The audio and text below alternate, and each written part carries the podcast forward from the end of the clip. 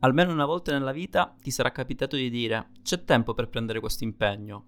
Oppure qualcuno che parlava con te ha rimandato una qualsiasi decisione o magari ti ha semplicemente risposto con le frasi must di queste occasioni. Vedremo, magari con un po' di tempo. Oppure con un più sicuro c'è tempo per fare questa cosa. Beh, una cosa è certa, come esseri umani siamo impregnati dalla cultura del rimandare. Ma sarà davvero così tanto il tempo a nostra disposizione per poter far tutto? Benvenuto nel nuovo episodio del mio podcast, Storia di una rivoluzione. Fino a dieci anni fa avevo davvero una grossa difficoltà a poter prendere delle decisioni che all'epoca definivo abbastanza scomode. Tantissime volte utilizzavo quelle frasi dette poco fa.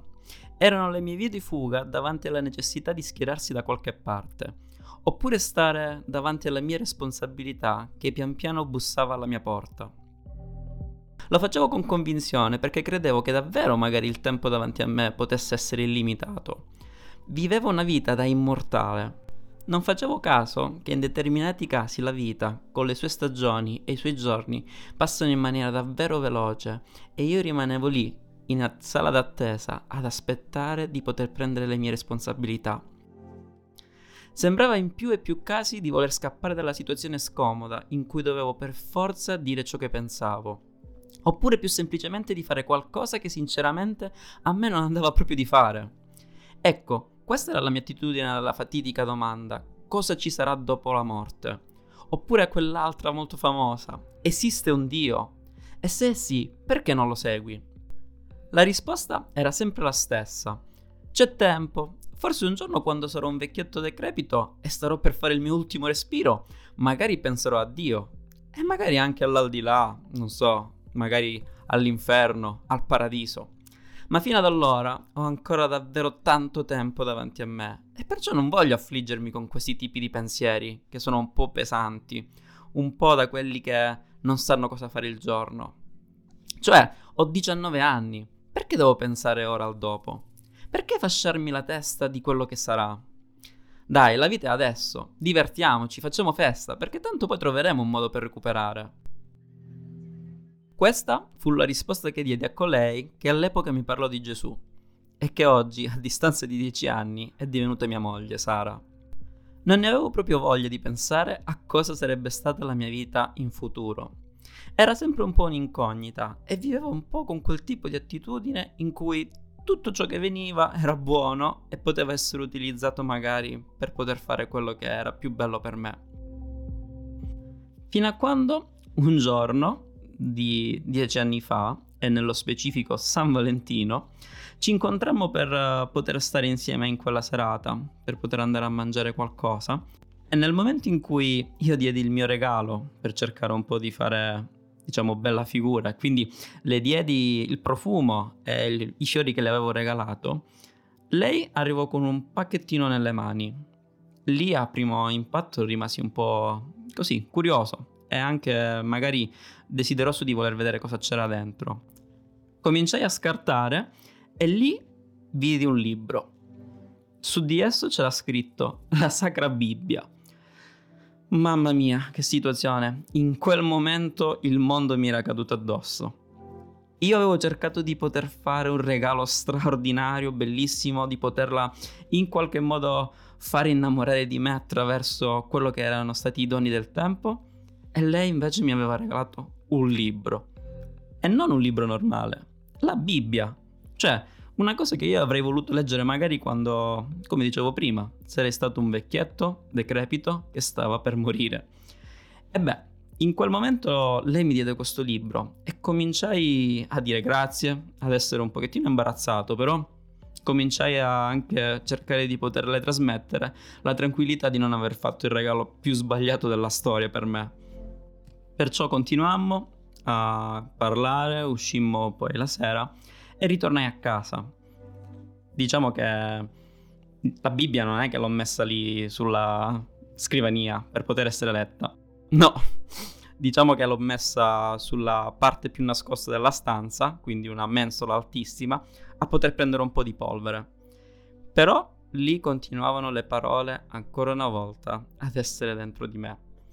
Quelle parole di amore che lei aveva scritto su quella Bibbia, dicendo che quel libro non sarei stato io a leggerlo, ma sarebbe stato lui a leggere me.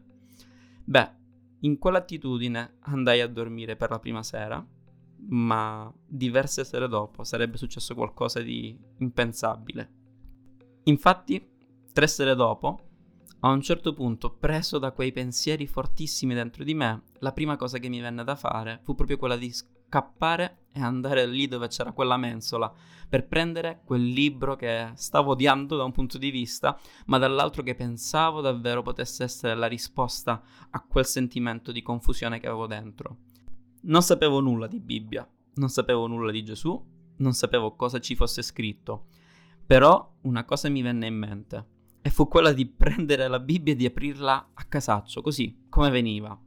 E lì davanti mi trovai, un certo punto, un capitolo che rimase per sempre nella mia mente, fino ad oggi. Ed è in Matteo 25, dove parla di dieci vergini che stanno lì ad aspettare che possa arrivare lo sposo. Cinque sono abbastanza avvedute e si preparano con l'olio per le loro lanterne per poter aspettare e superare anche la notte. 5 invece no, e quindi si trovano ad un certo punto in cui la sera comincia a farsi sempre più vicina a non avere più l'olio per poter ricaricare le loro lampade.